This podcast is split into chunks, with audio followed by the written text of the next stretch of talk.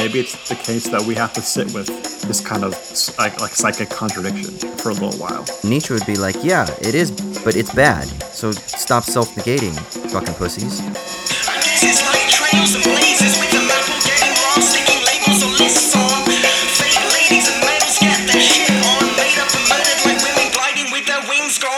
What is going down? Welcome to Owls at Dawn. We are just two dudes from Southern California who studied philosophy, politics, and religion around the world and decided to start a podcast where we could bullshit with impunity. I am Austin Hayden Smith. And I am Troy Polidori. And I'm dealing with a little bit of hay fever, man. We've had some gnarly winds. I don't know if you've heard about the bushfires that we've had out here, but they're I pretty have, yeah. intense. Damn, it has been intense. So not only has my hay fever been going crazy, but there's also ash in the air, and um, of course, I'm complaining about having congested sinuses and people's houses are burning down, and you know people have died. So I guess I'll shut the fuck up. But anyway, I'm just making excuses so that if I sniffle in this episode, that you guys will forgive me. That's crazy, man. The world's a weird place. I'm literally looking outside at snow. Oh shit! It's snowing. Wow, it's gonna be a white Christmas for Troy this year. Probably not. Well, probably not. But it'll be a slick and sloshy, muddy Christmas this year for Troy. I'll, I'll just uh, muddle my memories such that November and December get, you know, materialized into one thing. That sounds good. That sounds good. And so, um, just for a heads up to let people know for our main segment this week, we're gonna kind of do some. Remember our old bullshitting segment, Troy, that we used to do, Oh, yeah. Where we kind of used to bullshit about something that we really didn't know too much about. We're kind of gonna do something like that. Um, we're gonna talk about a book that neither of us have read, In but proper uh, not Zizekian fashion, yeah. Yeah, exactly. But we're not really going to talk about the book. I'm just going to take some select quotes from this book based on a review that was written by Brian E. White in Frieze.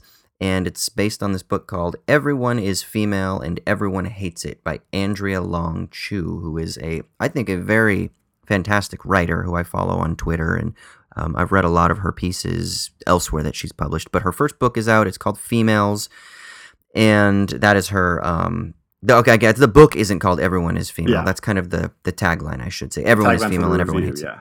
Yeah, the book is called "Females," um, and that's kind of the theme, I guess, of the book that everyone's female and everyone hates it. So we'll get into that, but I think there are other things um, from the quotes that I'm going to extract from this uh, this review that I want to bounce off Troy, and then we'll see if we can get a conversation going from there. Does that sound good, brother?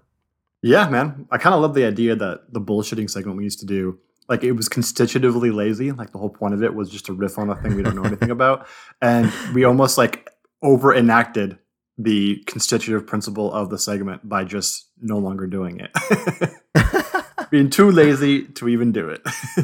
yeah, that's right. That's right. So, so yeah, so that's coming up in our main segment. But first, we have a review, right, brother? Yeah, so uh, we've mentioned before that if you leave us a five star review on Apple Podcasts or Spotify or wherever it is, um, we'll do our best to make sure you find it and then um, name drop you in the podcast. And if you ask a question in your review, we'll answer it. Um, as always, if we miss that for some reason, then just you know send us a tweet or an email or whatever and let us know, and we'll definitely make up for that. So we have a review in Apple Podcasts from uh, uh, Gummy Bearface uh, from Denmark, who says. Hi, guys, love the show. I'm a philosophy student from Denmark, and at my university, there's quite a large debate as to whether people sympathize with analytical or continental philosophy. In my opinion, I don't see the reason for such a sharp divide, so I wanted to ask you what your experiences are in regards to this divide, and is it something you experience in your work? So we're, Mm. I think, pretty primed for talking about that issue, right? I would say so. So you go first. What do you think about this? Yeah, so the reason I mentioned being primed for this is I think me especially, um, I have, I guess, in a sense, degrees from schools which work in both uh, continental and analytic philosophy um, circles. So I have experience kind of enmeshed in the middle of both of those things. And I do think there's a reason for the divide. I mean, the the terms do name something that's different about these two different kind of methods for approaching philosophy. It's also true that there's some sense in which the content is somewhat different between the two. There are just certain issues that continental philosophy, because of its orientation, is going to be concerned with, where analytic philosophy is just not going to concern itself with because of its uh, different methods. Um, but there's also overlap as well. Obviously, the entire history of philosophy up to Kant is shared by um, the two for the most part. So there's a sense in which you know, the classic problems of philosophy are still shared by the two, but then the differing methods um, kind of focus on different parts of that history or of the concepts dealt with in the history. So there's a reason for the divide, I think, especially from Kant until you know the mid 20th century. Um, but I am glad that there's sort of a push to have the two schools talk to each other a bit more and deal with problems from the other a bit more. Mm. As there's no reason, I think, why there can't be dialogue between the two. You know, in the early 20th century, there was a lot of animosity between the two schools and uh, people basically calling the other either nonsense or frivolous or trivial. And um, that's, I think, unfortunate and bad and wrong.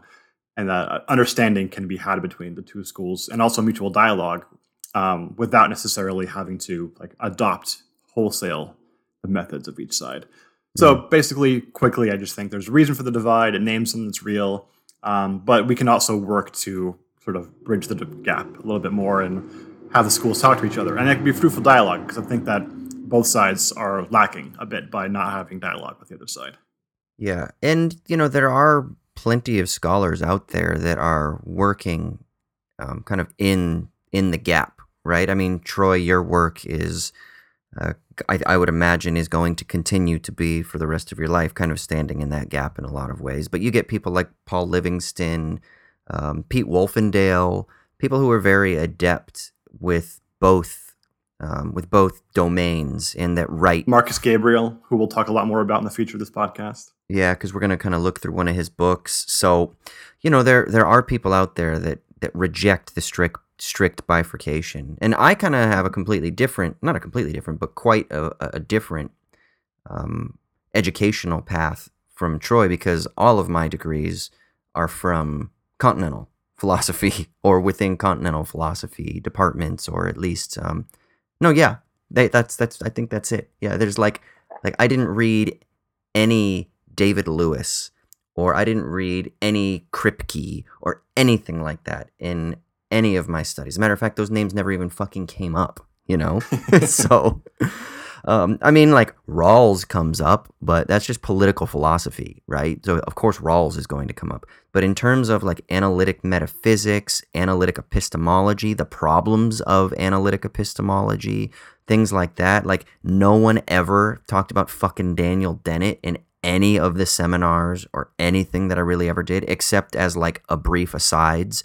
And that's even the conferences that I attended and the conferences that I organized. There was very little crossover with analytic philosophy, unless there was like a person or two who was among the 20 or whatever papers that was kind of the outlier that was trying to do some kind of bridging of the divide. But generally speaking, I was pretty much immersed in those continental uh, continental contexts and it's a very different language. I feel like it's much more literary, it's much more enigmatic, and I think there's something intentional. And I'm going to say this and I and I think this is both to its detriment, but I think personally it's also to its um, as a sort of boon to it is that I think continental philosophy tends to be much more poetic. And I mean that both in the sense of formally speaking in terms of like the format is kind of like a poetic style, but also in the sense that it's trying to like bring being forth kind of thing, right? Like it's trying to enact creations of, you know, like processual creations or something like that. Whereas analytic philosophy doesn't seem to generally have a kind of like process philosophical or um, kind of more malleable or metaphysical metaphysics of difference kind of foundation, you know? Yeah, the methodological differences between the two schools is much bigger than just this, but there's some sense in which you can kind of encapsulate it in the difference between the virtue of clarity um, and and sort of discussion over that idea being a virtue, right? Analytic philosophy seem, seems to sort of value clarity as being sort of the ultimate virtue of philosophy, or at least one of the ultimate virtues, right? One of the key virtues. Um, and there's a sense in which lots of continental philosophy, especially starting from like you know Heidegger, um, seems to think that clarity sometimes can mask um, a good thought, right? It can be detrimental to good thought. And so uh, it's much bigger than just that, but that that sort of keys you into where the methodological differences kind of stem from. What are the virtues of Yeah. philosophy? There's some differences there. And it isn't to try to be a smarty pants and use jargon or something like that, or to try to be convoluted for the sake of it. It's precisely what you're saying that that Heidegger believes that when people are just saying something, they're they're probably engaged in some kind of idle chatter, or they're probably inheriting language or terms or um, phrases or whatever that themselves aren't creative. And so for Heidegger, one of the big concerns is to try to figure out how to use language that can actually speak being. And so um, you get this post Heideggerian tradition of people who are all trying to trying to use language in a way that kind of stretches what language might even be able to do because the assumption is that language is insufficient right? That there is something beyond outside or excessive of our linguistic capacities or structures. And so that's why you do get a lot of continental philosopher types that engage a lot with wittgenstein. There's a lot of work um, with with Witt, but you don't really find too many uh, continental philosophers that are like, I'm going to deal with Bertrand Russell. you know, Yeah, which I mean, you can't really understand Wittgenstein without understanding Bertrand Russell. But um, yeah, I do, I do think that yeah, the, the emphasis on language there, um, and Wittgenstein being kind of the person who introduces a different element to language um, from the early analytic philosophy uh, use of language, is it keys you into why continental philosophy um, figures tend to deal with that. But then the the whole ordinary language philosophy school that follows from Wittgenstein um, in the analytic circle is sort of ignored by continental philosophy, which I think is kind of funny. Hmm. Yeah, interesting. So yeah, I mean, I I probably should and and I often do think that I will and that I should engage more with analytic philosophy. It's something that you know one of my many I don't know lines on my to do list. I guess you would say. Yeah, I mean, we do it on the podcast, right? And you keep me up to date on continental stuff, and we read some papers and books and that deal with analytic stuff. So we uh, keep ourselves abreast. Sounds good to me. All right, sweet. Also, we do want to just uh, do a quick reminder that if you find value in what we're producing here and you enjoy our content and you want access to bonus stuff, please go to patreon.com slash owls at dawn. You can support us there by signing up for one of our tiers. Five bucks a month gives you the whole shebang, bonus episodes, newsletter, as well as being able to recommend topics for future episodes. And then there's the $2 tier, which just gives you access to the democracy motherfuckers, which gives you a say when we do uh, when we do put out the the call, let's say, for topics, and then uh, you get to vote in the poll as well. So go to patreon.com slash owls at dawn to hook us up, peeps. Thank you. Yeah, yeah. So you know what we got to do before we jump into the main segment, Austin. I'm champing at the bit, brother. Yeah, man, this is the shitty minute. This is where one of us Mhm. rants and raves about whatever it is that's grinding our gears this week. So, Austin, what's got you down? So you know how I've been doing this uh, this Bible read on my YouTube channel, right? Mhm. And yeah, I'm reading I'm I'm reading the Bible every day and then I'm kind of just uploading a little video on YouTube of my thoughts, you know. They're not always in depth. I'm not like digging through commentaries or I'm not digging into the original language like some sort of exegetical or expositional study or something like that. Um, a little bit, you know, sometimes because there are phrases that, that just don't feel right, you know, because I'm using a particular translation and I'm like, "Eh, I don't know if I like that. And, you know, I go in there and generally my instinct is pretty good because sure enough, I'm like, ah, yeah, I knew that that was a, a kind of particularly reformed, biased uh, translation because I'm using the English Standard Version at the moment. Why Um, would you do that? and I know it's just because it's it's pretty easy to read and it uh, is still you know pretty like literal of a translation. Um, I might switch to like King James actually just to fucking go straight into that beautiful language. But um, but but anyway, that's not the point. The other day. I, you know, I'm going through Genesis, Exodus. I'm looking through the Torah, so Genesis, Exodus, Leviticus, Numbers, Deuteronomy, and so I did a little bit of digging up on the documentary hypothesis just to kind of like refresh myself and kind of you know remind me of my undergraduate days of my old testament classes with dr It's been a while, right?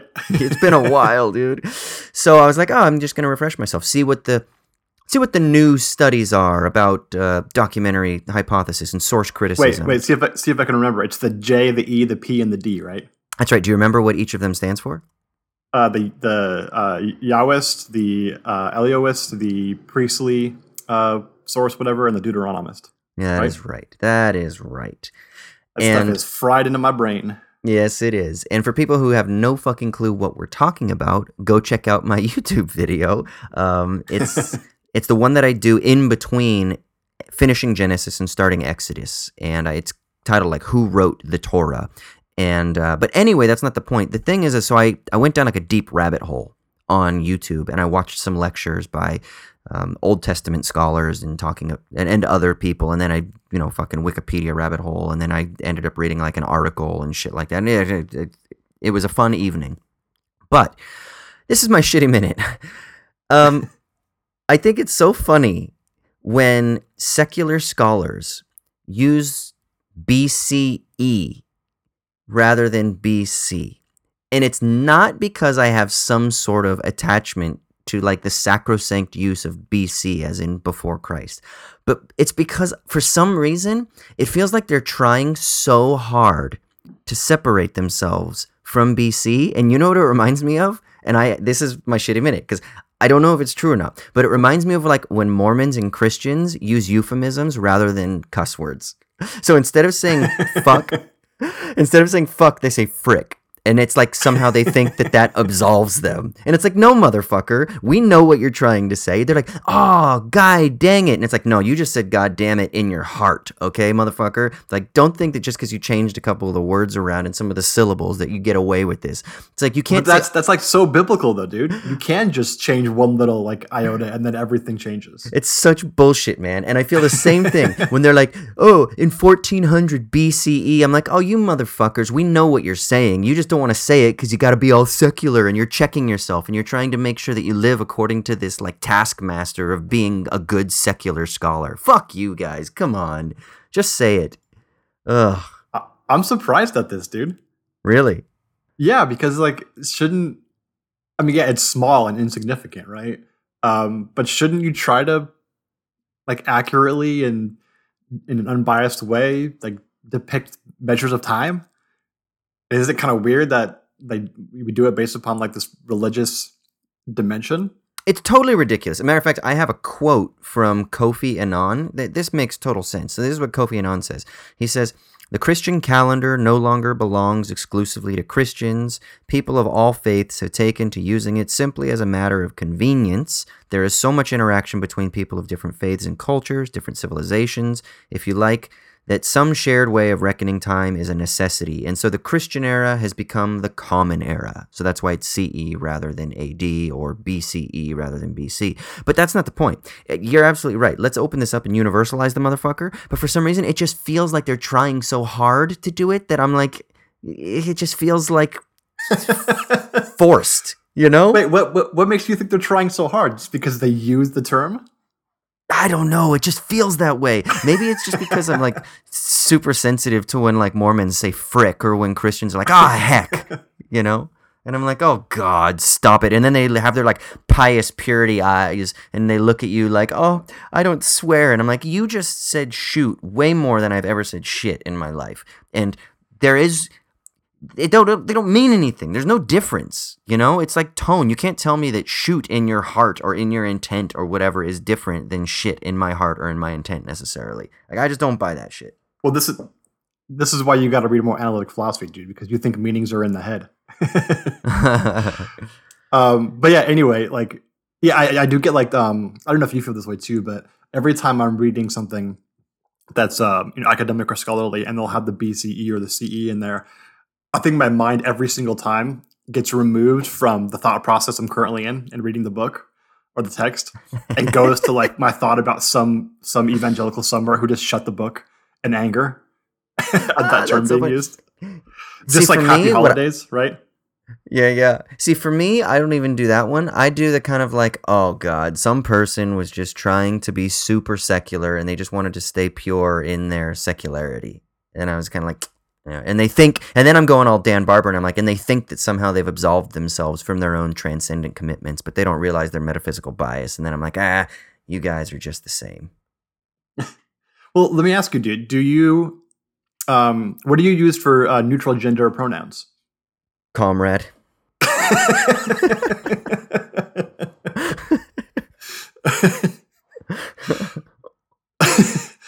Imagine a person who goes to the store and comrade then buys some oranges. uh, yeah, yeah, um, yeah. I've always struggled with this because I was I was trained like hardcore that you do not confuse the singular and the plural, right? So you the the it's not that oh uh, Jan went to the store and then when they went to the checkout they did this. You know, you don't do that. That's a confusion. But now it's kind of accepted, and I know that even in like in English composition classes and stuff like that, like 101 classes, it's becoming more accepted to use they for the singular. mm-hmm. And I, it just like it hurts my head. Like I just no, I enact ah! that shit, dude. Yeah, Yeah. we need we need a better term for sure. So, but yeah, what I'm thinking is it is confusing. It's better than you know just using the you know the male pronoun, but um, I do use they, but I wish we had a different term that was gender neutral and singular. But uh, when we if we do have that at some point, it's going to be awkward to you know infuse it into the language, right? Yeah. Which we should just fucking use it and just get over it. You know?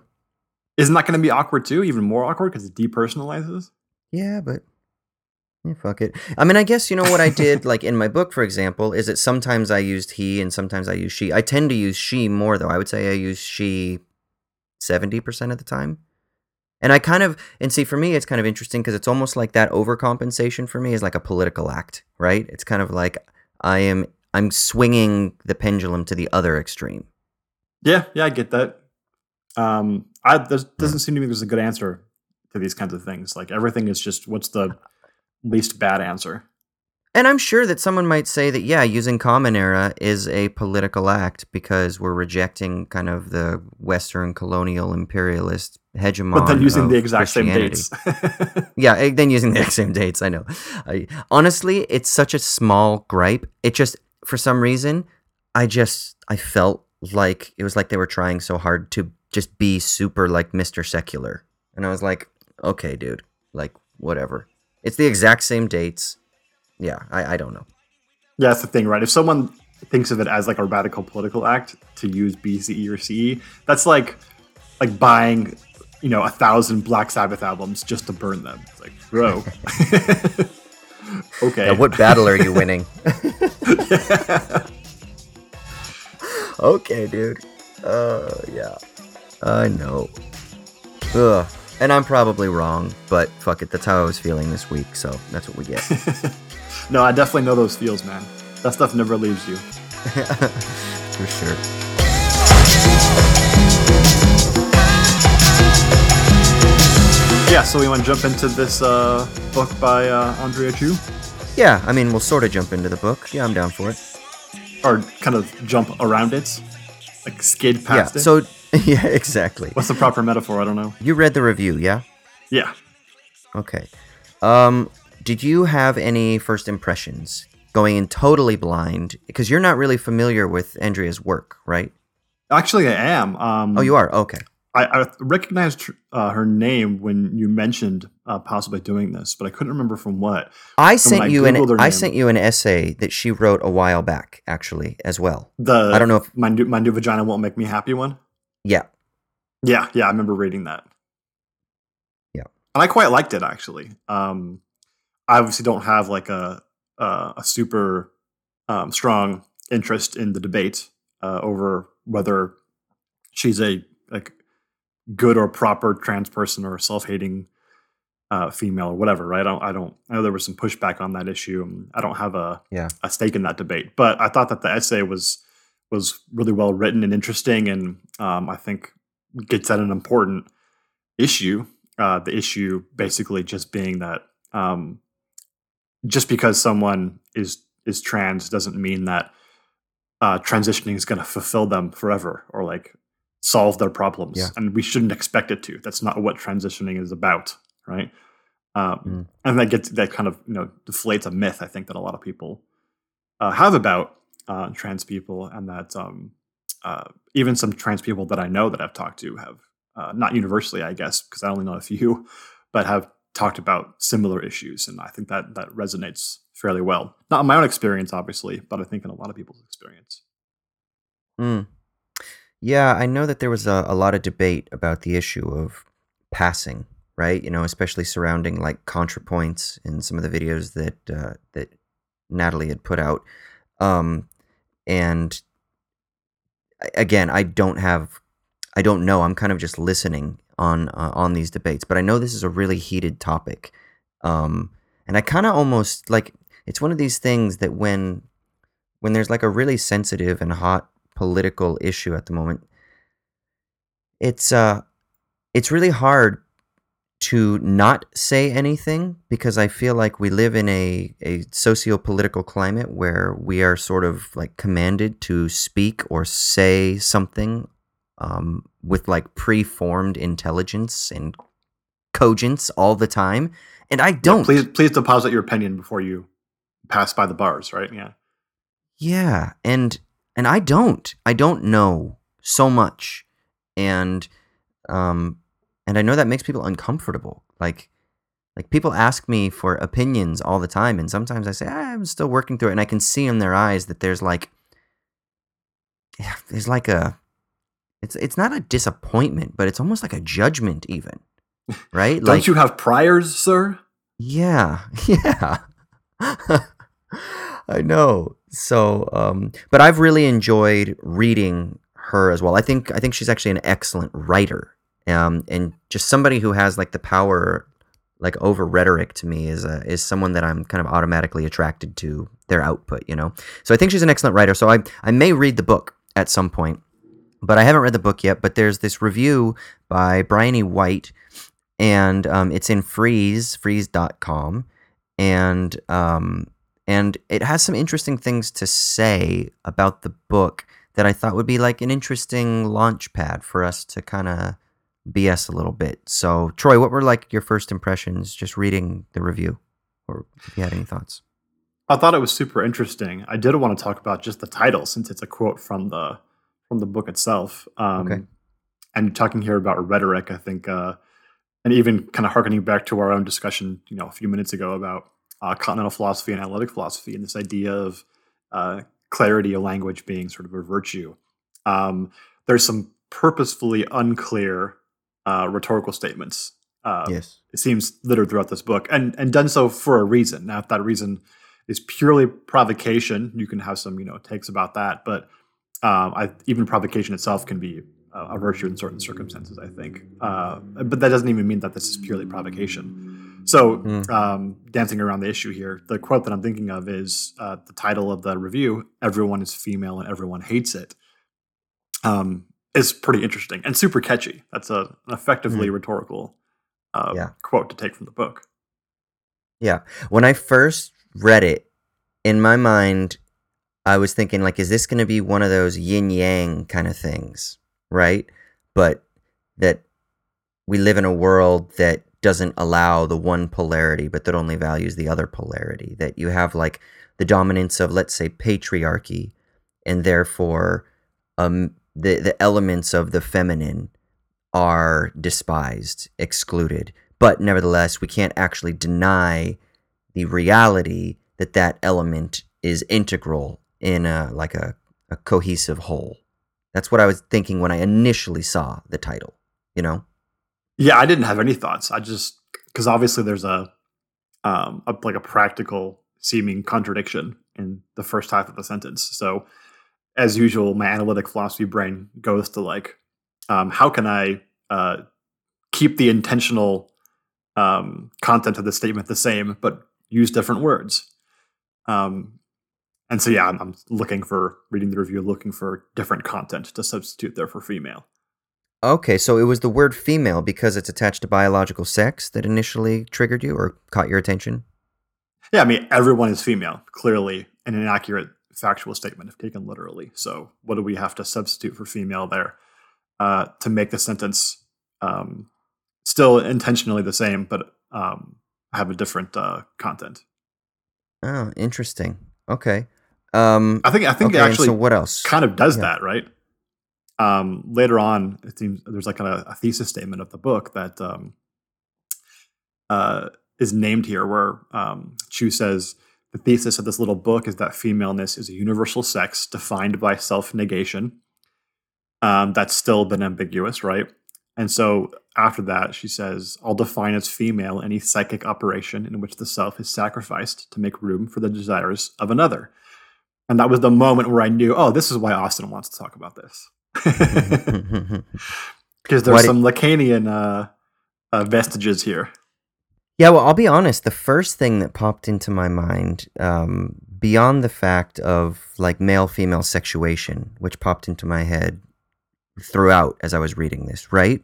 But you know what else popped up into my head a lot was the idea, just in general, kind of like detaching for a minute the moniker of femaleness, but this idea of self negation that I find so interesting. That um, I think I struggle with figuring out actually where to come down on whether on on how to value or how to criticize uh, the idea of self negation. So, from a critical, I mean, from a Christian perspective, you get the valorization of self negation. Die to self, sell everything you have, come follow me, uh, take up your cross daily, etc., etc., etc. Right?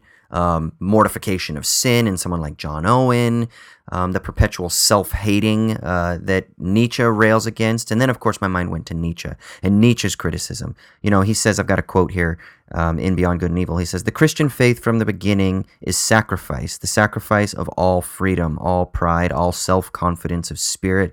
It is at the same time subjection, self derision, and self mutilation.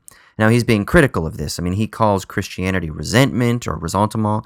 Um, it's weak willed. And so there's something about this idea of self negation, self destruction that Nietzsche criticizes, that Christian, Christianity valorizes, that psychoanalysis valorizes, and I think some other ways. And then, so um, in Andrea's book here, this idea that femaleness is identified as, an, as a psychic operation in which the self is sacrificed to make room for the desires of another seems to imply that she's establishing a type of metaphysical theory of femaleness, or at least let's say a metaphysical theory of self negation, um, as being this idea of sacrificing yourself to make room for the desires of others.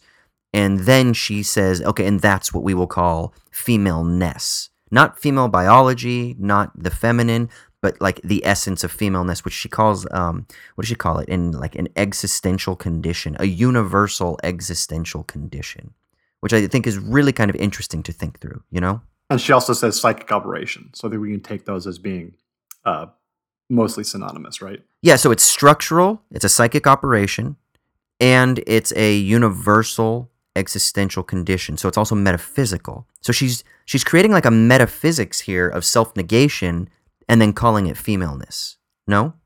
Yeah. Um I'm not sure what what do you mean by it being metaphysical?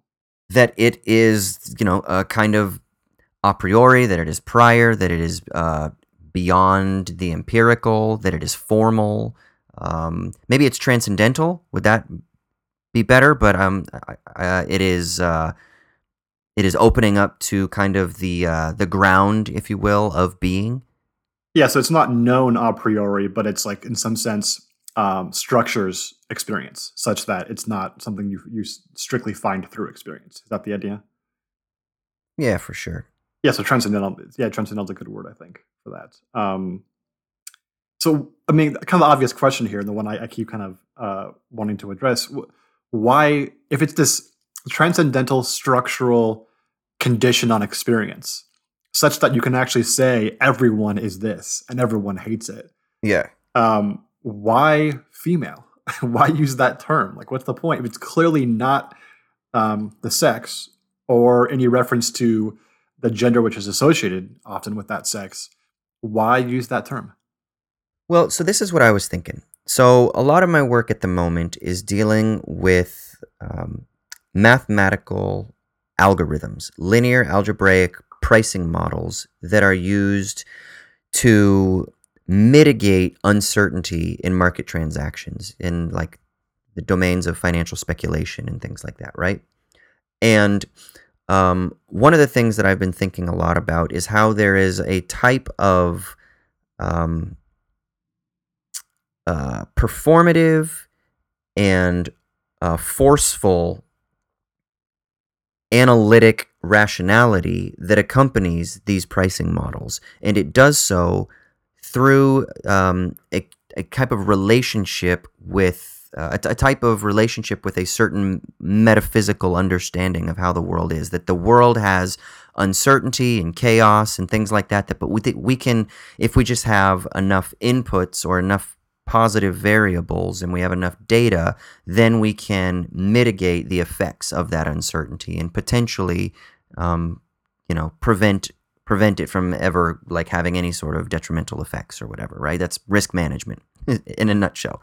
Um, but that's really what pricing models do: is they try to predict flows and they try to predict uh, trends and predict consumer behavior, et cetera, et cetera. And they do that by looking at like prices, uh, historical prices, and historical trends, and all kinds of other things. And then they kind of like factor in volatility and various various other inputs that they'll put into like the most famous pricing model is called the Black Scholes Merton model, the BSM model. Um, and so one of the things I've been thinking about is how there's kind of almost if we if we kind of tie this to Lacan's division between male and female sexuation, that there's kind of like a masculine or a male logic um, that that accompanies the logic of the algorithm. It's that it is always trying to prevent castration, prevent chaos, to push the chaos away, to completely mitigate it from actually existing. Whereas female sexuation um, is not about that. It's the non-all, right? Um, and and so I think that what what I thought was interesting about this is why is it female?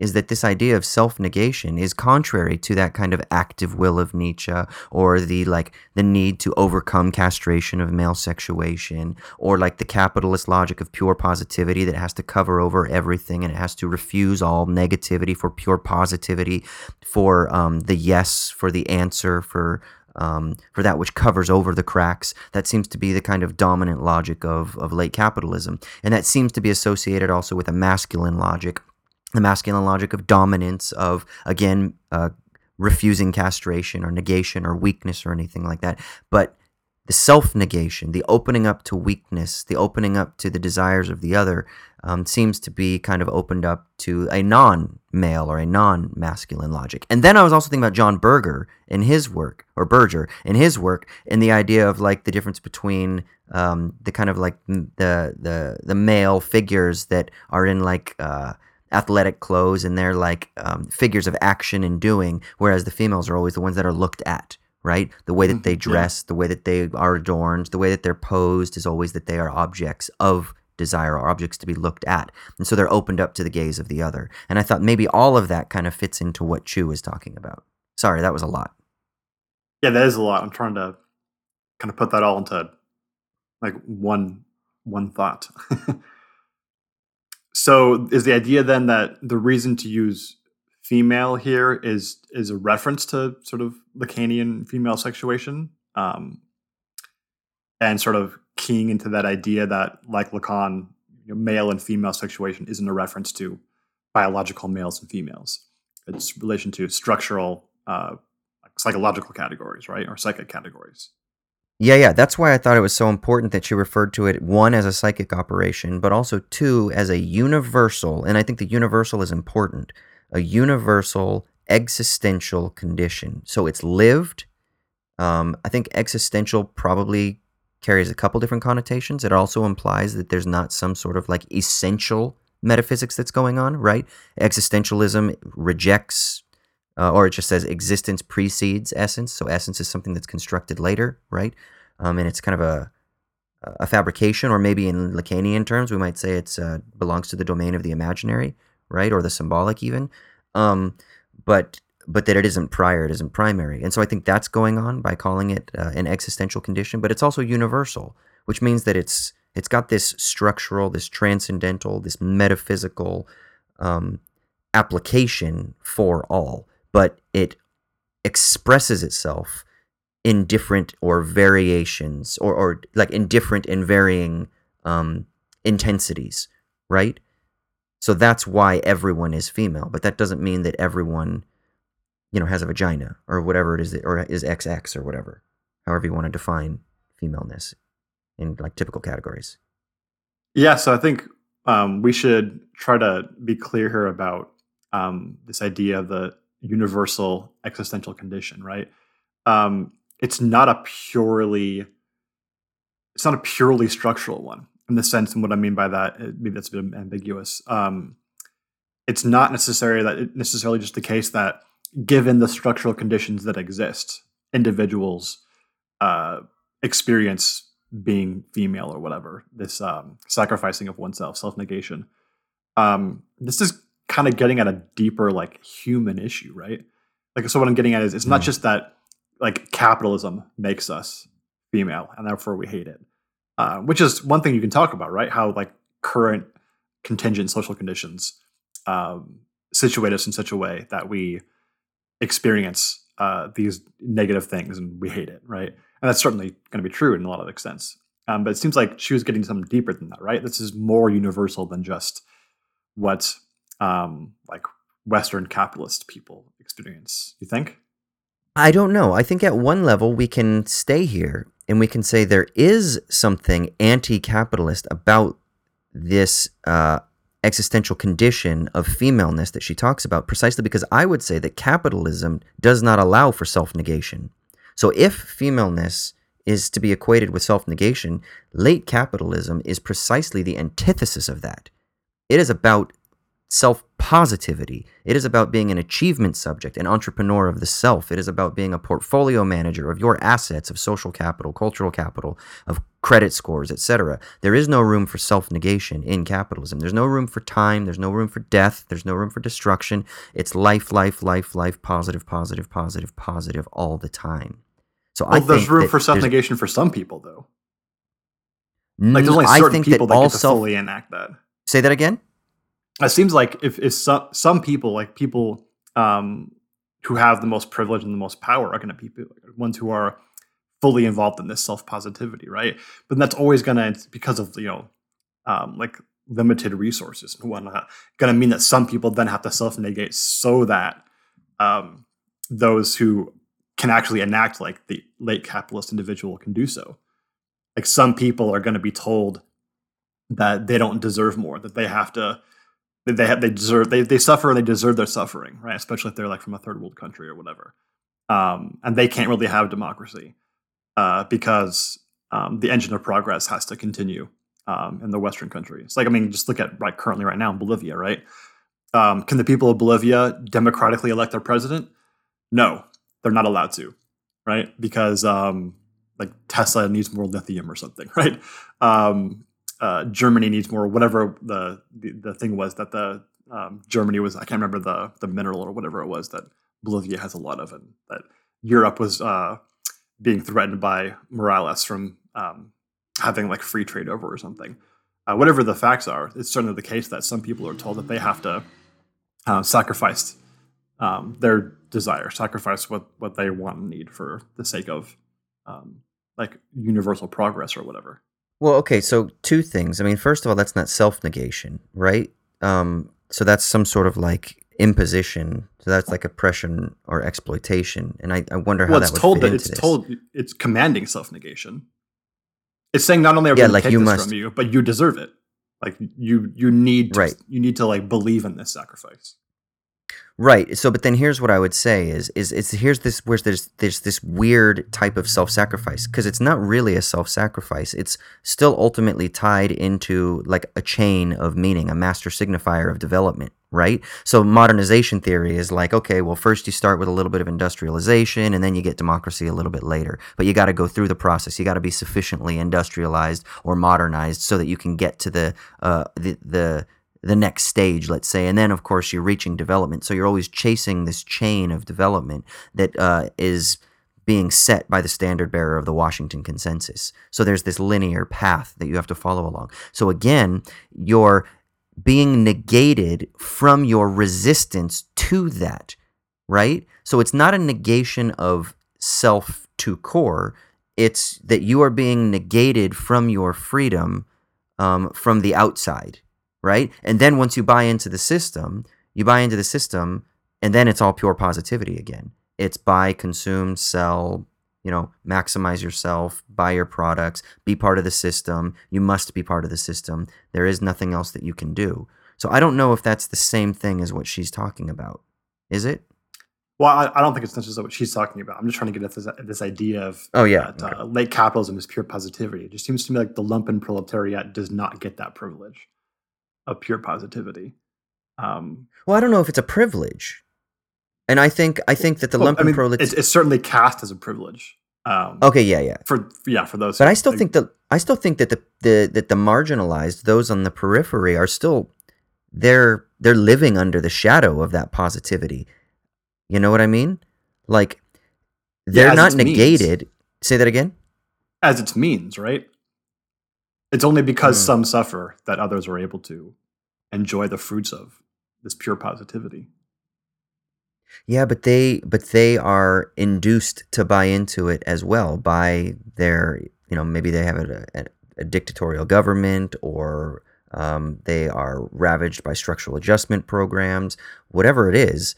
Um, there's still a sense in which the program is laid out for them and they buy into it. They must buy into it. Is that is that so? Is that like inducing self negation? Is that what you're saying? I don't know. I guess I'm just getting the idea that it seems like there's a certain um, group of people, like you refer to them as marginalized, lumpen proletariat, or whatever, they're just ignored. Um, they're just they're expected to be removed from the system. They're not allowed to participate. They're sort of deemed inhuman. Mm. um, and that kind of has to exist for you know the skyscrapers to go up and for you know the uh, the NIMBYs to have um, their housing projects or whatnot, right? So um, it just seems like there's some sense in which I don't know. I, I just don't see the the pure positivity being universal. It, it seems like it has to, even if it casts itself as being universal. Um, in, in order to exist, there has to be like a domain of of negation there. But I don't know. Mm. That's this may be going off on a, on a tangent that we don't have to go down. Um, Yeah. what did you What did you want to get to with this idea that um, Chu is pointing at this sort of category of self negation that that exists at the individual level, um, and this notion of late capitalism as being uh, pure positivity. Well, even at the political level, I think we can still kind of stick with what you're talking about because I think that's really interesting. You know, the if the let's say the lumpen proletariat, to use that that good Marxist term, if they are kind of forced into a self negation, then what what is kind of happening there is that um, there's some sort of resistance, right? There's an outside, there's an excess to the pure positivity of capitalism. It wants to convert everything. It needs to convert everything. It, It says to it con- does. yeah, yeah, exactly. Well, even I mean, this is like where Agamben comes in. Even by excluding, it's including them, right? Like even the the the kind of slave the slaves that are mining coltan in the Republic of Congo are included into the system. They're included through their exploitation. They're included by being excluded, right? So Yeah. there's still some element in which they're they're incorporated, let's say, into the larger system. So what I wonder then, though, is does that not speak to um, the fact that capitalism is not hegemonic, right? That there are outsides, that that the lumpen proletariat is precisely outside, and so capitalism has this really tenuous relationship with how it's able to deal with them, right? It will hyper exploit and create like super profits and hyper profits through slave labor or through like radical depreciation of wages or whatever um, or just simply by kind of like deeming them to be the non-human but nevertheless still using the mineral reserves of the land on which they reside or um, the water or whatever you know something like that. But there's this weird kind of like ambiguous relationship that capitalism has with that outside but nevertheless it speaks to the fact that there is an outside right? So like you're talking about bolivia right now and what's going on in bolivia is can they have democratic elections? It's like no they're they're not allowed to and so they are being quote unquote self-negated and what's being self-negated is precisely their resistance to you know western capitalist imperialist democracy right and so there is an outside. So there's like a post hegemonic framework that's that's being discussed here. Yeah, I think that's exactly right. And I kind of, you know, with my own inclinations, I like to kind of locate that uh, part of this contradiction at the sort of moral or normative level, right? And so a great example of this is how um, much discourse in America is sort of addressed to people who are suffering or people who um, are the victims of like structural conditions, people who lose their wealth in 2008, people who are suffering under the burden of huge student loans, people who you know, name the different form of uh, structurally caused uh, suffering to individuals and groups. And those people are are told, in a sense, um, they're, they're removed from the sort of benefits of this pure positivity, right? Because we need to continue to grow GDP by 3%, and that's just going to have some victims, right? And we're not going to sort of adjust the playing field such that uh, everybody can sort of uh, survive and not, you know, lose their livelihood when one of these weird accidents happens. Um, but then also, we're going to tell the people and sort of address them as moral agents that they deserve this because they didn't do something right. Uh, you wouldn't be a victim if you hadn't done something uh, wrong or incorrect in your past. And so they're like simultaneously addressed as being sort of inhuman because they're not treated fairly, but then also treated as like preeminently human because they're assumed to be moral agents who can understand that they deserve their own suffering. And so this weird contradiction um, there that I think points to the fact that the the system doesn't you know the late capitalist system doesn't have a way of of properly addressing people like this. It has to see them as both inhuman in one sense and then like preeminently human in the other because it, it can't really uh, address what it's done to these people.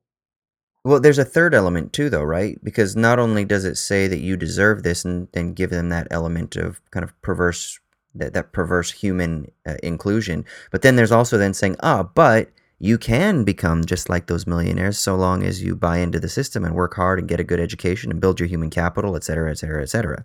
So that's that element of pure positivity that does come back, right? So it's kind of, I think it's there. It's always dangling the carrot in front of them saying you can so long as you play by the rules. Yeah, I mean, that's a lie though, right?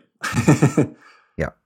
That's the key is that it's a lie. And that's not the case that everyone can actually uh, get the fruits of that pure positivity there's always going to be some who who suffer, and that, that's that's the inhuman address, right? It's saying, you know, there's some people who are going to suffer, and it's not fair, but you know, whatever. Like this is the best we can do, and that's rarely ever like said out loud because then you get to like the you know complete um, immorality and nefariousness of the system. Well, here's what's really perverse. It's not only a lie, but it it's partly true. And that's why it's even worse.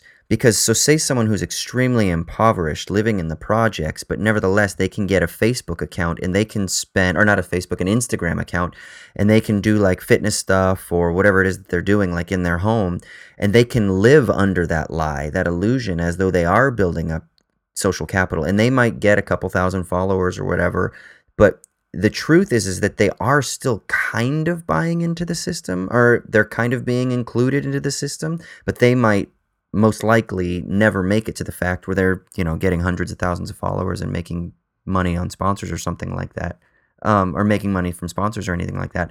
But nevertheless there is a truth to the idea that they're getting something, right? They're getting something from the attention economy or they're getting some kind of cultural capital in return. And that's why it's even more produced because it's not just a bold faced lie. It's not like a, hey, come over here and then no, you don't get anything. It's you get just a tiny, tiny, tiny little bit. And then not only that, but that tiny little bit is going to make you want more.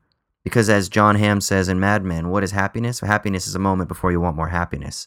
So you get that little bit of happiness and then you just need more happiness and you need more and you need more. So then you buy into the logic of positivity even though you might never be able to actually realize it because it's so it's because it's not a pure lie. It's just it's mostly a lie you know? Or it's a lie with a little bit of truth that's kind of like just dangling the carrot in front of you.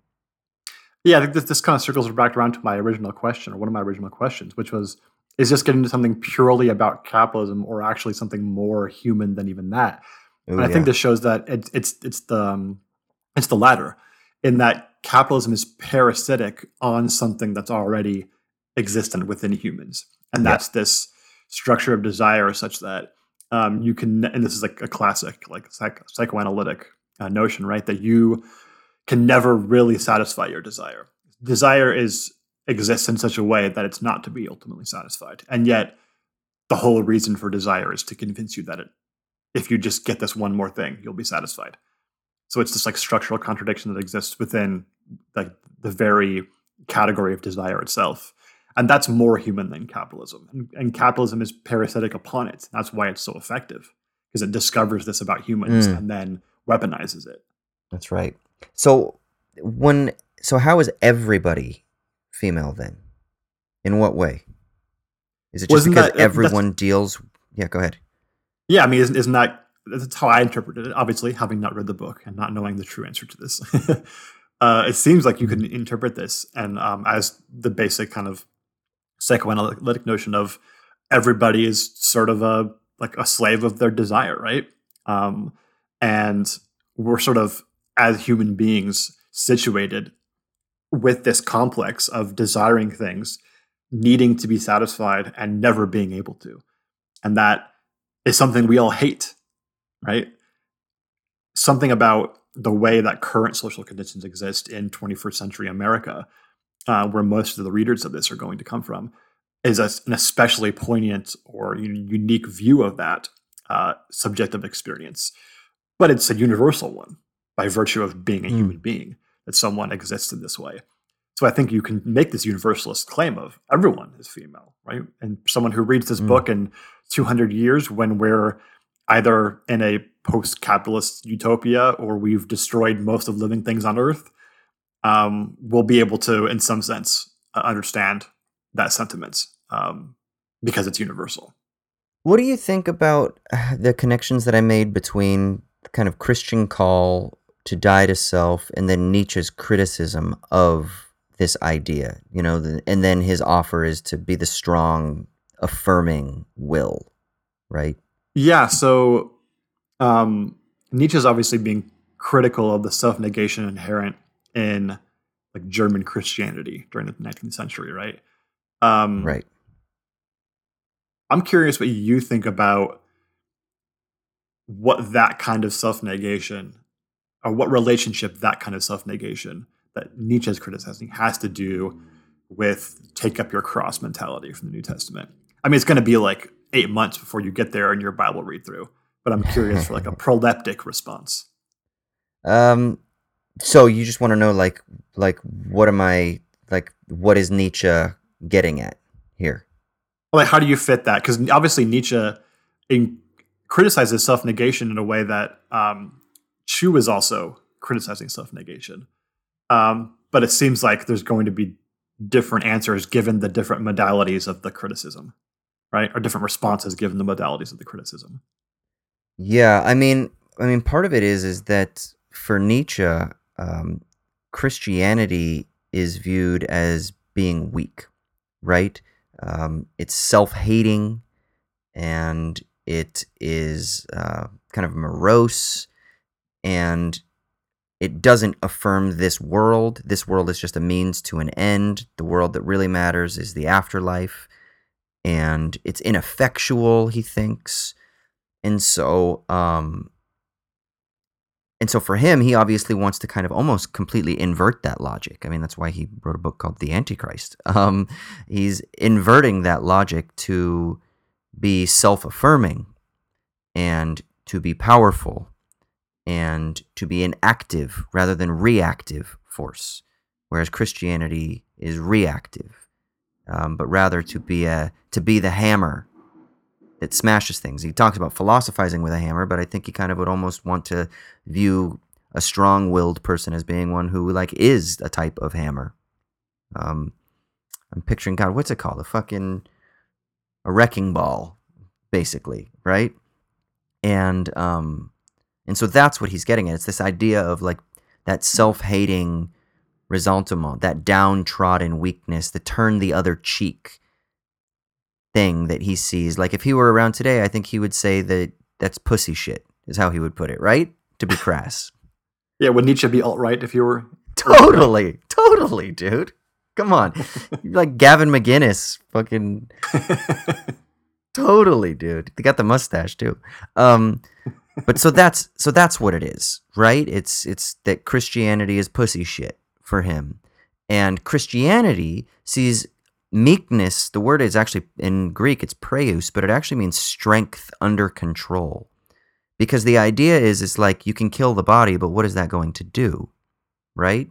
And um, this world is a temporary home or this world is of secondary importance, which again, then Nietzsche would criticize and be like, oh, great, so you don't affirm this world, you're a fucking nihilist.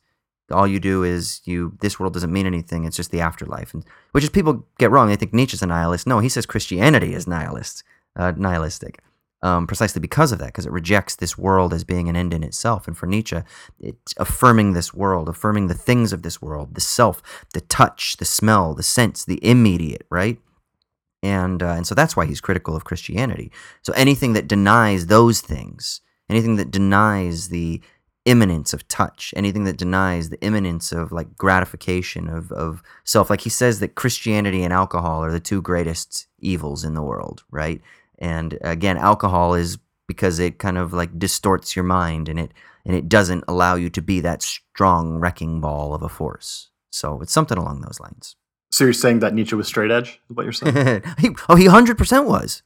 He totally oh, yeah. was. Hundred percent.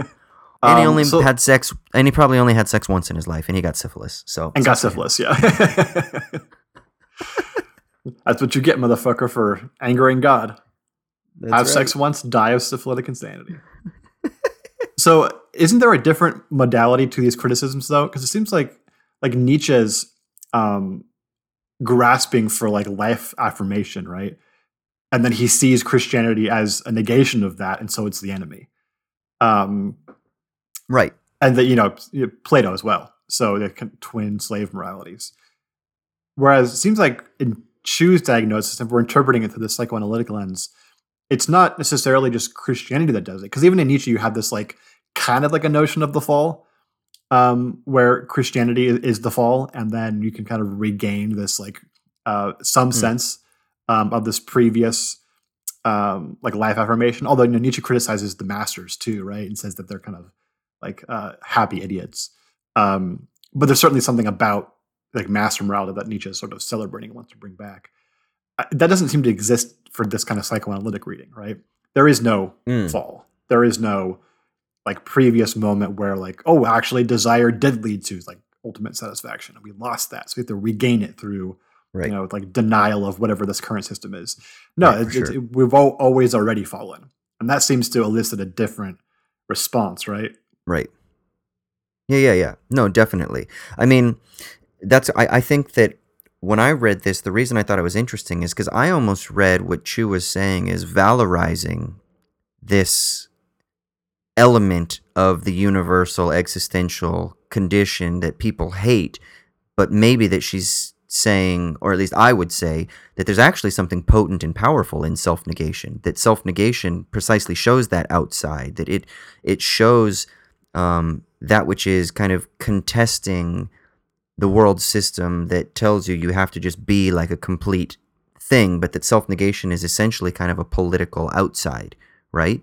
Mm. And I thought it was kind of interesting because as a trans woman, she's much better than I have anyway, lived in different spheres, different um, positions of sexuality, different uh, um, encultured, gendered, lived gendered positions. Now, I don't know um, to what extent she ever identified as man, woman. I don't know how she identifies now.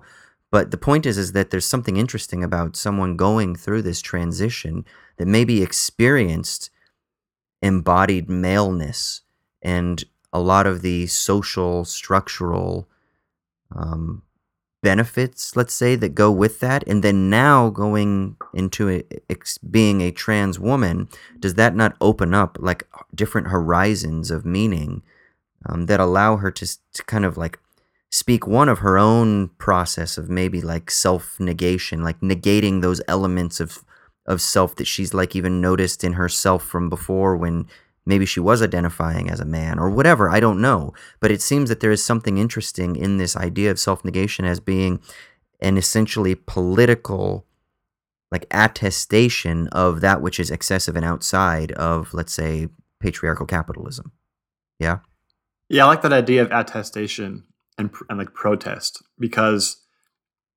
and you kind of get the theme here from uh, chu's earlier essay that we talked about the uh, my new vagina won't make me happy um, assuming that we can give this diagnosis and then engage in some like you know to use a psychoanalytic like Lacanian term, a subjective destitution, which then leads us to like pure happiness or whatever, like the psychoanalytic cure. Um, that seems like more like the Nietzschean route, which is like here's the diagnosis, and so the answer is embedded within the diagnosis, right? Yeah. We called that like reference back to uh, G.A. Cohen's uh, idea, the like obstetric uh, like metaphor, right? If we can mm-hmm. just do the diagnosis correct, the answer will come out of it, obviously. Um, and that's just that might just be wrong. It might be that we have to sit with this and accept that um, the diagnosis tells us that things are fucked. Um, that we're not going to have a resolution to this, right? At least right now, and kind of be okay with that and not have an embedded answer inside of it. Um, mm. That was kind of the lesson I think from the from the essay, the earlier essay from a couple years ago. And maybe there's a similar idea here. Like, you know, Lacan's answer in some sense is like go out and like publicly masturbate, right? like fuck the mm-hmm. um, fuck the symbolic or whatever. Um, but that maybe that's not the case. Maybe it's the case that we have to sit with um, this kind of like like like psychic contradiction uh, for a little while and and deal with it. Maybe see, I was reading "Everyone is feeling, everyone hates it" as like this like obvious criticism. Let's get out of femaleness. But then you're viewing mm. it in a different way, and that kind of making me enlightened a little bit to like, well, maybe everyone is feeling, everyone hates it, but that's not obviously good or bad. That's not that doesn't yeah, obviously give us the yeah. answer. Right. Let's just sit with that for yeah. a minute. Yeah, that's kind of because that's when she says that it's a universal existential condition. That was kind of how I thought of it as kind of like a de facto state of affairs, is what she's saying, rather than making a normative claim about it, you know? Yeah, or at least the, the normative claim that follows from it is not like already embedded within it. Like, um, you know, murder is wrong. That's not, that's like a, it's a moral claim, right? But it's like a descriptive one and it has embedded in it that you shouldn't murder people, right? In some sense. Mm-hmm. Um, but maybe this isn't isn't like that. Maybe this is everyone is feeling everyone hates it, and that's just a descriptive statement um, and doesn't have any like clear, obvious, embedded normative implications. Mm. Yeah, that's kind of what I was thinking. And then if you do want to open it up to some kind of yeah, like yeah, I hate then, that too. And then I think it. You do not not, oh. not, not in a bad way. No, like in a like in a it makes me uncomfortable sort of way. Yeah. Yeah, yeah, no, totally. I can see that. See, I kind of liked it because I thought it opened it up to the possibility of some sort of almost like immediate political contestation, like you were saying earlier. That um that it is precisely the fact that everyone hates it, but then why does everyone hate it? Why does everyone hate it? Because one, self negation is uncomfortable. Two, it doesn't fit within our social, uh, economic, political landscape at the moment. Um, three, psychically, it's just simply uncomfortable, right? Um, but then the question is, like it elicits suffering. Like that's, I think, clearly yeah. why the word hate is appropriate there. Right, and then this is where Nietzsche, where Nietzsche comes in. Nietzsche would be like, "Yeah, it is, but it's bad. So stop self-negating, fucking pussies." Right? That would be like the Nietzschean response, and I don't think that that's right either. Um, no, it, it, it correct that it's bad but the idea that it's bad, therefore, uh, normative implication X uh, mm. is not the proper response, maybe. Mm. What do you think about the Christian call to like die to self and whatnot and whatnot now, many years outside of the church? Yeah, man, this is like one of my favorite things to think about because I think it's like it delivers this ultimate tension, right? Um, in that self negation, in that moral sense that comes from like the take, take up your cross mentality, denial of your own projects and desires, is so obviously weaponized against um, people on the losing side of like social power, right? Um, told mm-hmm. to basically enjoy their suffering um, because they deserve it or it's necessary for progress or whatever the reason is, right? Uh, it's weaponized in this terrible way that I think we should definitely like not do. God but loves also, God loves the least of these kind of thing. Yeah, so stay the least of these, please. yeah, yeah, exactly. Uh, the poor you'll always have with you, uh, kind of a thing. Um, and then, or like the poor as like a like a means through which the rich can you know achieve their salvation or whatever. It's another form mm. of it. Um, there's that portion of it, but there's also something necessary about self negation, right? It's clearly um, just like becoming a slave to your desire is not the answer because that itself is a form of like slavery, right? It's not freedom. It's not anything good. It elicits tons of suffering because we're self-reflective human beings who can't just give ourselves over to animalistic uh, satisfaction of desire without you know losing part of ourselves. So self-negation, actually deciding which of your desires is good and bad, and then you know rejecting the ones that you think are bad and accepting the ones you think are good, and maybe even reforming your desires based upon your meta desires, right? Your desires for your certain desires to be the case um, is a is a very human thing, and so it becomes this because of the social conditions that exist, which place us in such a way um, that self negation can be a good or bad thing, and it's not clear in any instance which it is. Right? It could be both mm. at the same time in certain instances, and so that I think creates this like incredibly bewildering tension in our minds, where we end up being like practically um, paralyzed. We don't know what to do anymore hmm. because we've kind of overthought this. But the problem is, underthinking it isn't an answer either right? Because mm. then that's just like another form of like becoming a slave to your own desires. In this case, to slave to like ignorance or whatever. Um, so like you know, taking drugs to figure out how to achieve enlightenment would be like a way hmm. to, I think, right. do that, enact that practical ignorance, which I don't think ultimately does anything, although it could be fun. Hmm. Um, mm. So yeah, I mean, there's a lot here, but I, I love this idea of of self negation because it's so kind of paradoxical. Hmm. Yeah, yeah, yeah. It's I, uh, as much as I I find Nietzsche's critiques to be a bit wrong-headed and themselves, ironically, themselves almost kind of reactive.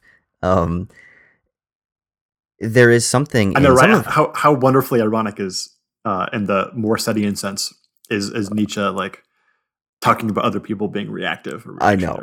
I know. I know it's so funny.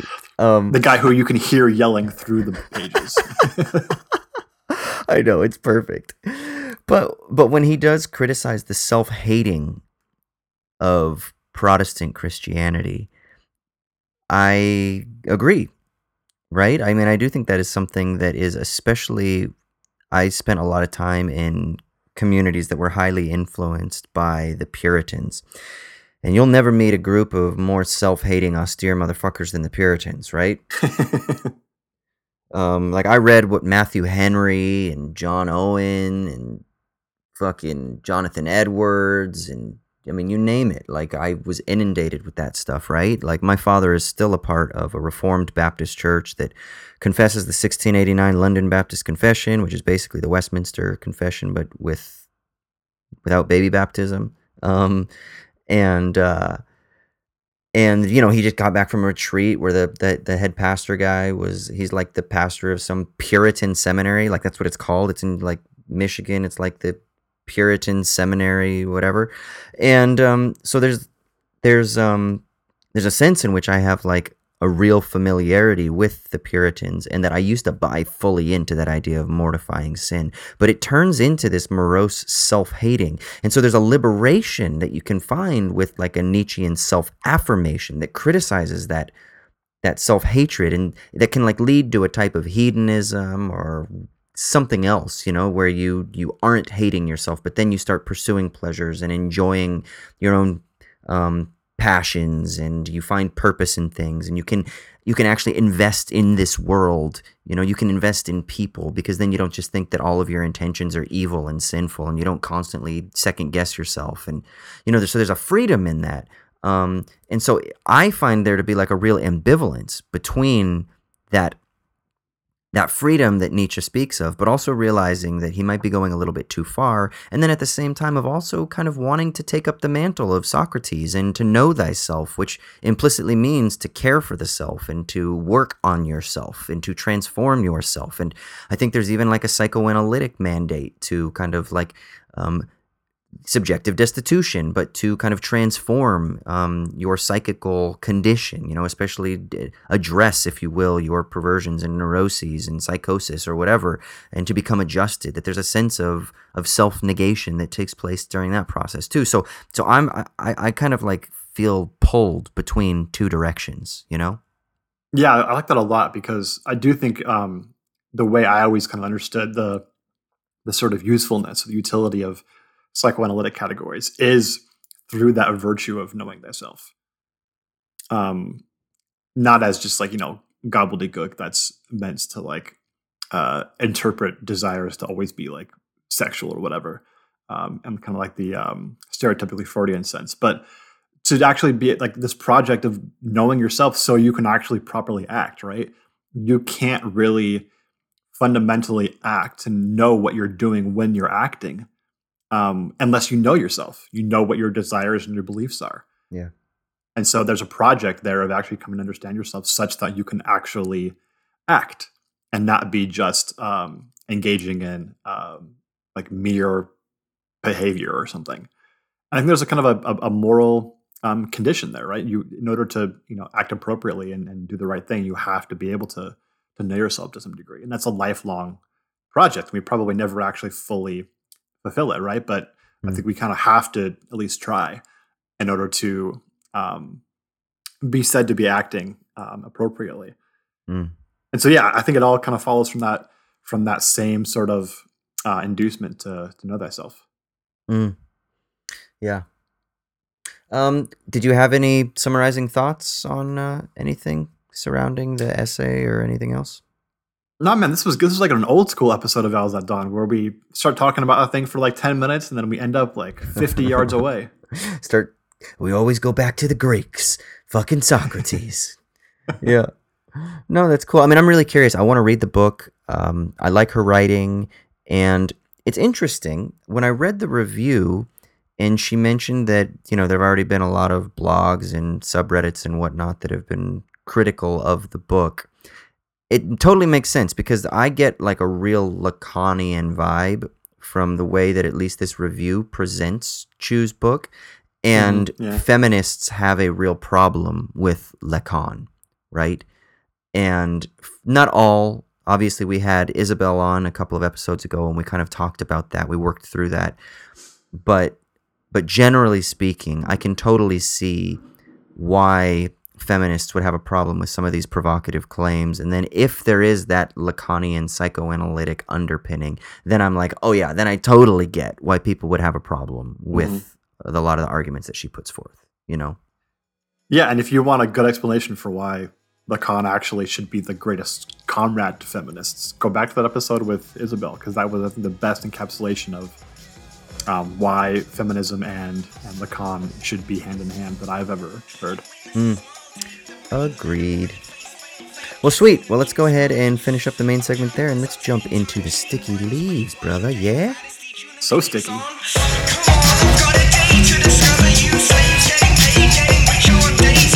All right, so now we're going to jump into the sticky leaves. This is the portion of the episode where one of us gets to recommend something that is bringing us joy in a world that is potentially meaningless. So, Troy, what's making you happy, man? Dude, I love the new Watchmen TV series. Oh, yeah, you messaged me about this. I recommended it to you. It is so good. So, a little background. Um, have you read the Watchmen comics or no. graphic novel? Never. So, I read um, the Watchmen uh, comics, the the twelve, the series of twelve comics that were kind of put into one graphic novel later on. I think um, by Alan Moore and Dave Gibbons. I read them in I think 2008 or nine. It was right when the Zack Snyder movie came out, and I wanted to read the graphic novel before the movie came out. Um, and I'm, my friend, my roommate at the time, had had it in the in the flat in our flat.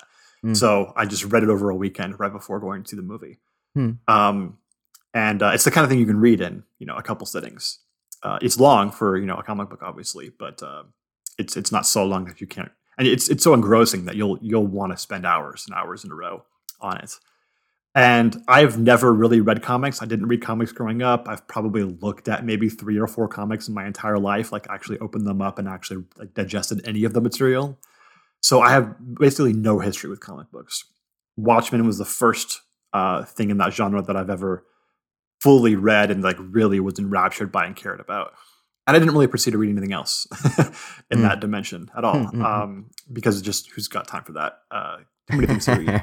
But I loved the graphic novel. I love the comic. Um, mm. I thought it was so interesting, and that m- the most of the rest of the comics that I'd even like glanced at before, I just was not interested. They didn't grab me in any way. They didn't seem compelling to me personally uh, for the themes that I just wasn't interested in. Um, but Watchmen was different. It was about you know the the people, like the, the psychological individuals, and how they're affected by this whole idea of being a superhero, as well as mm. what superheroes would actually be like in real society, like if they would really exist with the current politics, right? And so in Watchmen, um, the United States wins the Vietnam War because they have superheroes that they use as basically, you know, political actors um, and military actors.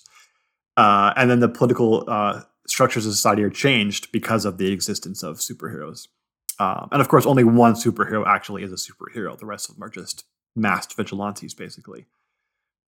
So I thought the whole thing was super interesting. I loved the comic. Zack Snyder's movie kind of sucked, um, but that's neither here nor there. When it was announced that Damon Lindelof, who's famous for making Lost and The Leftovers, mm-hmm. um, was going to do a sequel to Watchmen, I was very worried and scared and not at all anticipating anything good. I do like David Lindelof a lot. We've talked about Leftovers quite a bit on this podcast, I think, because it is amazing. Love it. Um, love it, yeah. But the thing about Leftovers is the first season was not so great. It was just kind of promising. Um, and it was based on Tom Perrotta's book entirely. It was an adaptation of it. And the second and third seasons of Leftovers were not based on the book, they're extensions of the book. Mm. And those were amazing. Um, so I should have seen this coming. that I kind of wanted Lindelof to just remake Watchmen because Zack Snyder's version sucked. Um, but man, the exact same thing has happened. Extending Watchmen, like kind of somewhat faithfully following the thematic elements of Watchmen, but doing it in uh, Lindelof's own way, has worked out perfectly. It basically is the leftovers meets Watchmen it's got the leftovers theme and structure um, with the content of Watchmen. And so while it's not necessarily super faithful to the thematic elements of Watchmen, given that the you know the the mediums are different, it's going to be the case anyway. It's just so fun.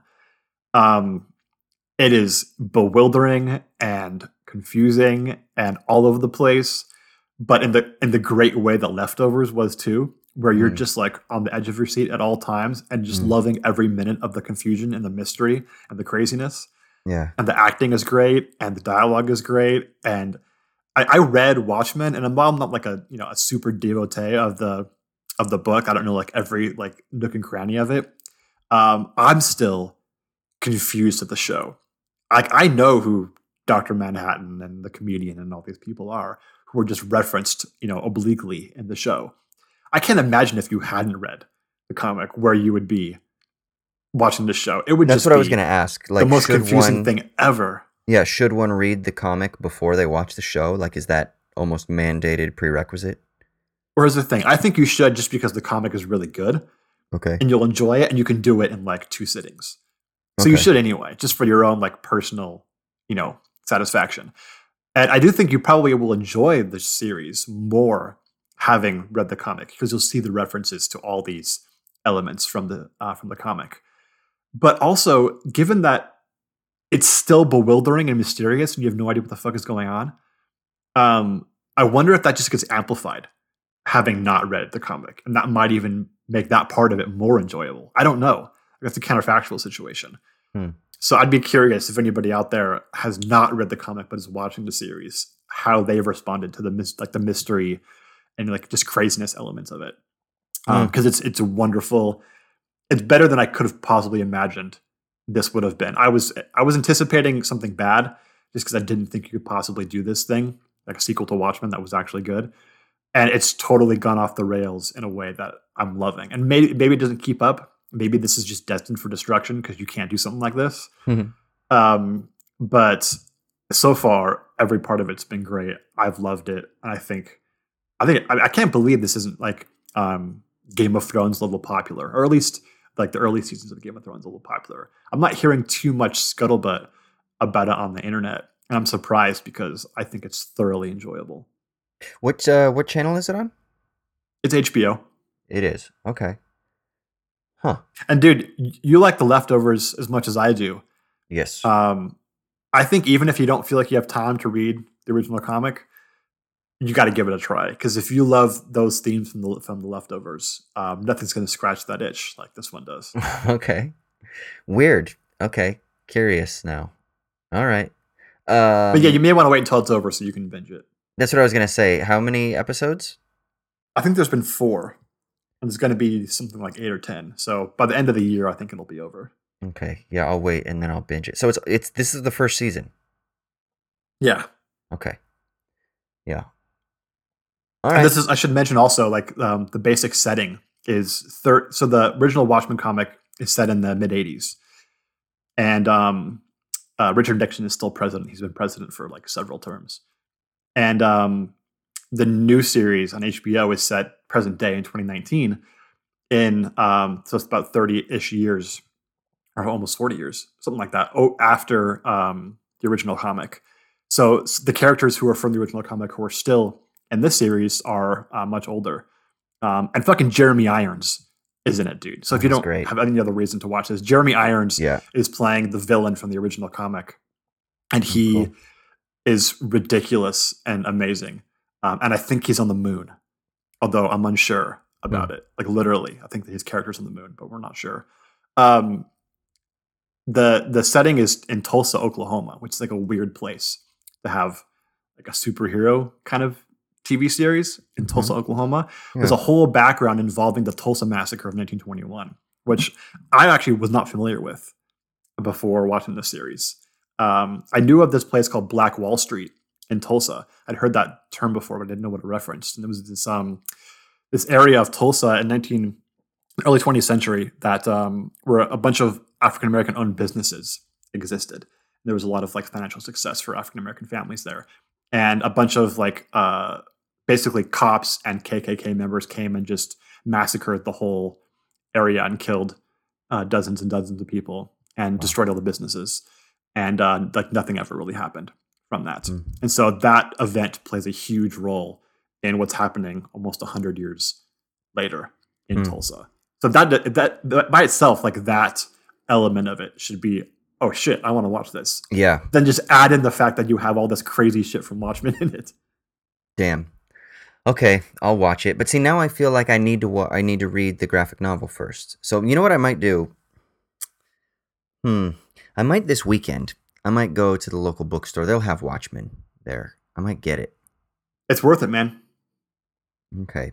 Maybe I'll do that first because I feel like I need to at least get a basic grip on. Like, what if I just watch the movie? Is that fine? No, because you're gonna hate it. It's not good.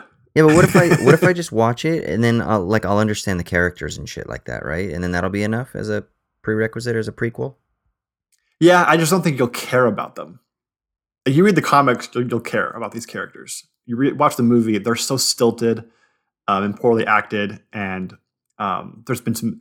Even though Snyder really faithfully adapted like the scenes from the comic, um, the emotional character of it is not there, Mm. and um, also he changed the ending, which is super important to because the TV series is based on the comic ending, not on the Okay. Zack Snyder movie ending. So you'll be like, "What the fuck is happening?"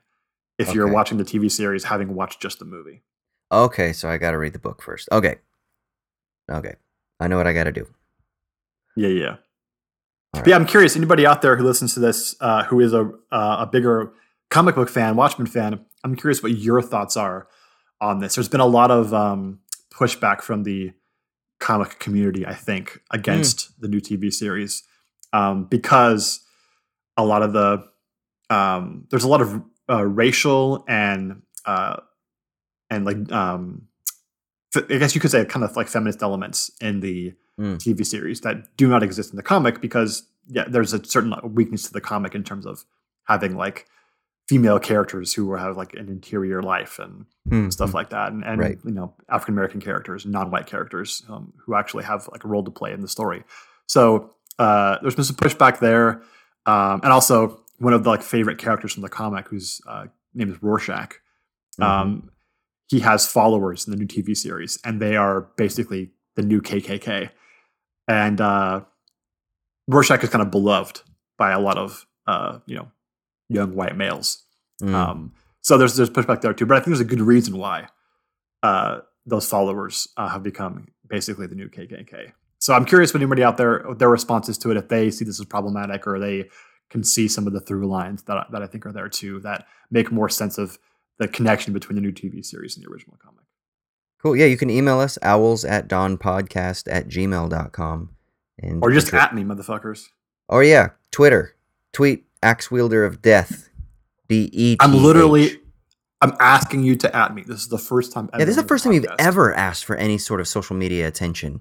This is serious shit. I think everybody who listens to this should flood Troy's Twitter just for shits and Oh giggles. shit. If you don't Fuck if you. you don't have a Twitter, just get one and just flood him, even just to say hi. Just be like, or fuck you, or Lakers suck, or Rorschach is a racist fuck. Whatever I'm, it is. I'm deleting my account forthwith.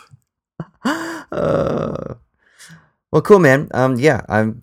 I am curious. You did. You hit me up about this what a couple weeks ago, maybe, and I I put it out of my mind because I was like, oh, it sounds interesting, but I, you know, one, there's just too much to watch, too much to read, too much to do.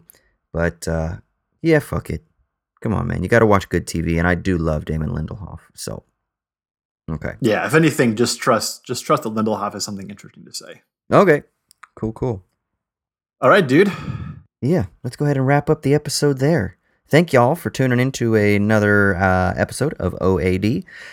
Um, go to patreon.com slash owls at dawn to support us. Email us, owls at dawn podcast at gmail.com. Twitter, Insta, owls underscore at underscore dawn are our handles. Um, I think that's it, unless there's anything else you want to say, dude. Just one more thing I can think of, dude. What's up, brother? Das Vidania Amerikanski.